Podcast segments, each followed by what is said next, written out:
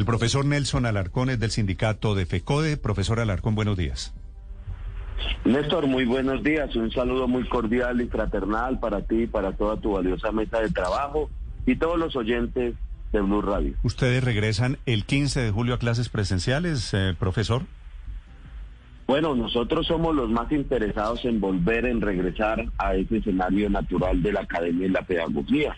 Por eso es importante eh, entre el gobierno nacional, Ministerio de Educación, los maestros y maestras de Colombia, en cada una de las entidades territoriales, poder concertar y mirar y realizar una serie de adecuaciones mínimas en las instituciones que en algunas han avanzado, en otras no, para poder eh, que se den esas condiciones que requiere y necesita para salvaguardar la vida de los jóvenes y los niños y obviamente de poder retornar. Nosotros somos los más interesados en volver a la presencialidad. Sí, pero es decir, no va a ser suficiente con la vacunación de los profesores, sino ahora piden ustedes la adecuación de las aulas.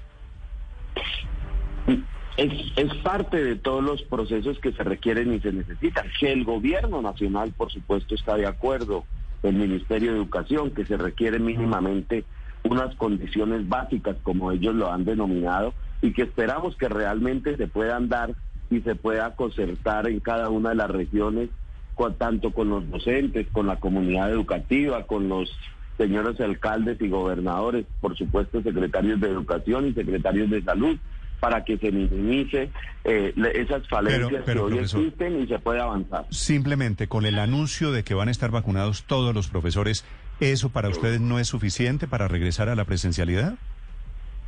No es suficiente ni para el gobierno nacional, ni para los jóvenes, ni para los ni para los docentes, que obviamente el gobierno nacional a través del ministerio lo ha expresado, que no es solamente con el tema de la vacuna, sino que mínimamente se requieren esas condiciones básicas como lo han determinado eh, los la, el sector salud frente al posible retorno. ¿Qué hay que adecuar? ¿Qué hay que adecuar en las aulas, en los salones de clase, profesor Alarcón? Mire, inclusive Néstor, eh, el gobierno nacional ha dicho mínimamente se requiere el servicio de agua o cualquier tipo de agua, ni siquiera agua potable, agua. El 25% de las de las sedes de las instituciones educativas no tienen ningún tipo de agua. Estamos hablando de 9.351 eh, instituciones educativas públicas con más de 43.000 sedes. Entonces, mínimamente se requiere eso.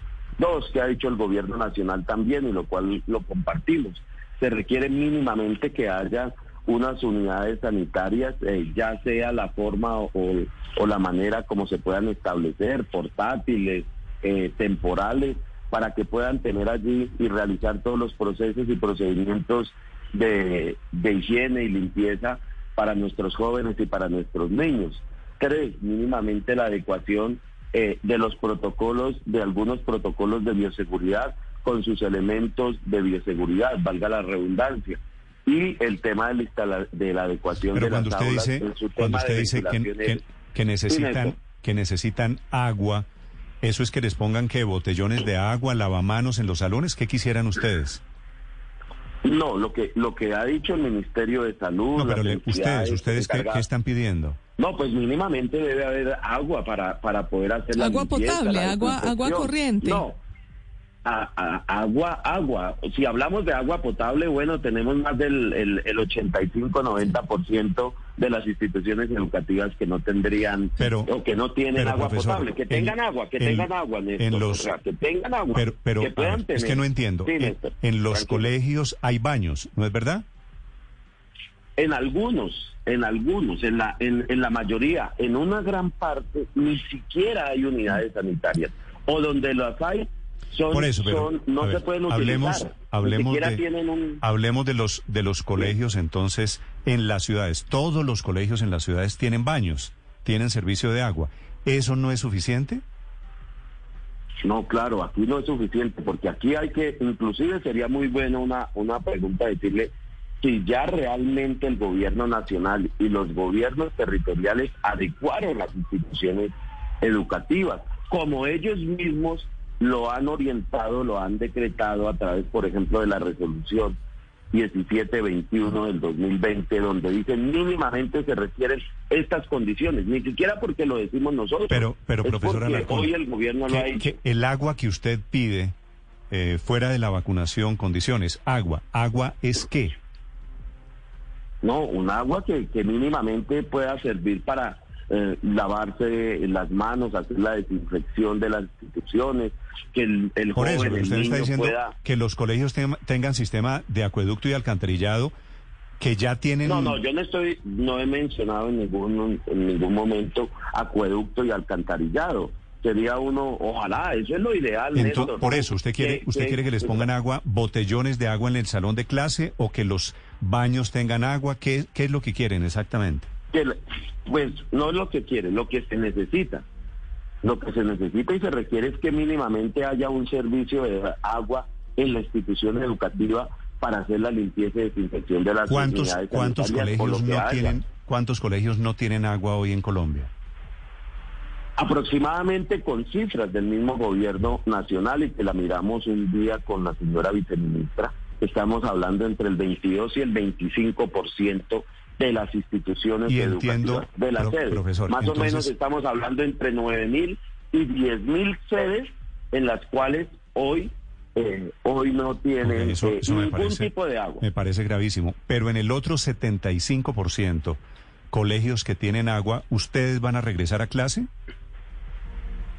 Claro, donde estén las condiciones, donde estén las mínimas condiciones que ha establecido el gobierno nacional a través del Ministerio de Salud, esa resolución 1721, donde están todos los protocolos, claro que hay que volver, hay que regresar. Donde estén esas condiciones, donde sean. Por eso, por eso puedo, puedo, puedo anunciar, nosotros, nosotros, nosotros queremos volver. Puedo anunciar, queremos regresar. profesor Alarcón, que los profesores de FECODE, los maestros que están en FECODE, vuelven a clase desde el 15 de julio donde hay condiciones, donde se han realizado las adecuaciones, como el mismo gobierno nacional lo ha establecido. No, no, pero se, han realizado adecuaciones. no, usted dice claro, en, en el 75% de los colegios hay agua. No, es que estamos hablando de agua, que son, es que, es que las condiciones que estableció el gobierno nacional no es solamente. Dijo, bueno, el tema del agua, el tema mínimamente de la aireación y ventilación el tema de los mínimos protocolos de bioseguridad. Ah, es, que el gobierno, Néstor, no, no, no, no, no es lo mismo. ¿Sabes por qué? Porque es que el gobierno nacional giró 400 mil millones de pesos. Por eso, pero toca cambiar físicamente todos los colegios en Colombia. No, no, no, no, para nada, no, no, para nada. Ojalá eso fuera lo ideal, pero seríamos seríamos eh, exagerados. En Es la adecuación mínima de las instituciones educativas. Profesor, yo estoy, estoy, estoy equivocado si tengo la sensación de que ustedes, los maestros, le están dando largas a esto del regreso a la presencialidad y cada día tienen una condición nueva.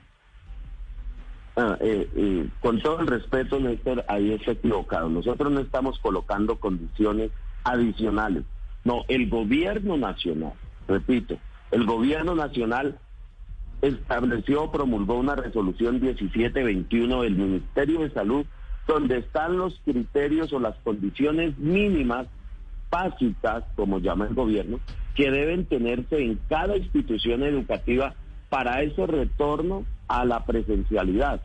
Y para eso giraron unos recursos, no lo suficientes, pero giraron unos recursos el gobierno nacional, 400 mil Eso le iba a preguntar. Y, y giraron. ¿Y qué sucede? Perdón que termino y ya. Entonces, ¿qué hicieron? La inmensa mayoría de las entidades territoriales no han invertido los recursos. Y entonces aquí uno dice, bueno, ¿y qué pasó con los recursos? O sea, nuevamente va a generar, ojalá que no sea así, ojalá que esté equivocado que se dé una nueva situación en algunas entidades territoriales de corrupción y se pierdan los recursos. Miremos, voy a dar un solo ejemplo, Néstor, y en el siguiente sentido. En el, en, en el departamento de Guaviare giraron aproximadamente 3.029 millones de pesos. Y sabe que no han invertido un solo peso en las instituciones. ¿Qué va a pasar con esos recursos? Sí, sí, ese es otro, esa es una discusión importante, eh, señor Alarcón. Pero, por ejemplo, en Bogotá, esos cuatro, porque esos 400 mil millones de pesos se giraron entre julio y noviembre del año pasado, es decir, ya ha pasado más de medio año y uno se ha visto que en, en ciudades como Bogotá, donde está el mayor porcentaje de alumnos de los 8 millones que estamos hablando, pues los colegios, hay muchísimos colegios ya adecuados. O en ciudades como Medellín, o en ciudades como Bucaramanga. Ya los colegios están adecuados desde hace varios meses. Entonces, en esas ciudades sí regresaría eh, FECODE a trabajar, sí daría la orden FECODE que los maestros regresen a las aulas. Yo creo que más que a la orden es de, que realmente se puedan dar esas condiciones. Pero es que están dadas, doctor, señora Alarcón. no sé si usted ha visto lo que pasa en Bogotá, es que nos han mostrado, hemos recorrido, hemos ido a colegios, están ya dadas las condiciones de muchos colegios. ¿En esos colegios en Bogotá sí regresarían? Bueno, aquí donde hayan las, las adecuaciones, donde esté mínimamente, como lo señala, claro que sí, hay que volver, hay que regresar. Aquí nosotros también nosotros no es que no queramos volver, que no queramos regresar, que no, somos los más interesados en volver y regresar. Y obviamente aquí se requiere y se necesita. Por eso inclusive nosotros le hemos insistido demasiado al gobierno nacional. Por favor, sentémonos, miremos, vamos, realizamos esas verificaciones, establezcamos una comisión y a medida que se va dando, vamos regresando, vamos. Pero por favor, es que el gobierno no ha querido escuchar. Yo entiendo y hay que volver, y es necesario. y hoy nuestros jóvenes y nuestros niños lo requieren y lo necesitan. Sí. Señor Alarcón, quiero preguntarle por un asunto que tiene que ver con la coherencia. La coherencia con la que ustedes con razón están pidiendo garantías al gobierno nacional, al Ministerio de Educación, para que adecúe las instalaciones de los colegios públicos en el país, para evitar que haya una explosión de contagios cuando los niños regresen a clases en las próximas semanas. Pero le pregunto por coherencia porque mientras ustedes están pidiendo eso, le digo, es absolutamente respetable y es importante. Están concentrándose masivamente los profesores agremiados en FECODE, en el Parque Nacional y en otros sitios en Bogotá, causando muy seguramente una explosión de contagios de COVID en el momento más difícil de la pandemia. ¿Por qué? Y le pregunto con respeto, señor Larcón, ustedes están poniendo todas las condiciones que hoy le ponen al gobierno, pero por otro lado se siguen concentrando, es un derecho por supuesto, pero están también colaborando con el aumento de contagios del COVID en el país. Sí, nosotros, nosotros obviamente, claro, nosotros no queremos, el objetivo no son las movilizaciones, no es el paro, no es eh, salir a las calles por salir es que hoy desafortunadamente hay una situación tan crítica eh, frente a las situaciones, a las políticas que hoy el gobierno nacional fue el que nos obligó a salir a las calles. Y obviamente en las manifestaciones nosotros, por supuesto, somos los responsables, ¿cierto? Nosotros somos los responsables eh, para salir, para eh, correr el riesgo, porque aquí corremos el riesgo y en eso tienen toda la razón frente a este tema. Pero en las instituciones educativas quien es el, quien es el responsable de cualquier circunstancia, de cualquier hecho, por supuesto es el patrón. En este caso, ¿quién es el patrón nuestro? Pues el gobierno nacional. Pero nosotros, obviamente, en las movilizaciones lo hacemos a la pero, lo hacemos con los protocolos. Pero piense, profesor, piense, piense que le está escuchando un niño. Piense que, que no hay nadie aquí escuchándolo, sino un niño. Un niño que no ha tenido profesores durante el último año y pico, ¿cierto? No ha habido clases presenciales para millones de niños. Y ese niño ve que los profesores no van, en teoría, para cuidarse, pero ve al profesor en las aglomeraciones en las calles. ¿A usted no le parece que eso hay, hay algo raro en esa imagen? No, sabe que no, Néstor. Yo vería otra cosa. Que los niños ven que nosotros estamos arriesgando. Podría ser a contagiarnos, a poder hasta nuestras vidas, porque hoy eh, miremos lo que está pasando en estas movilizaciones, en todo este paro nacional, viendo que nosotros lo que estamos luchando es realmente para que hayan unas mejores condiciones, para que haya unas mejores políticas de vida, para que hoy pare toda la barbarie y pare toda la masacre, para que hoy se pueda mitigar el hambre, para que hoy los jóvenes puedan tener unas mejores condiciones.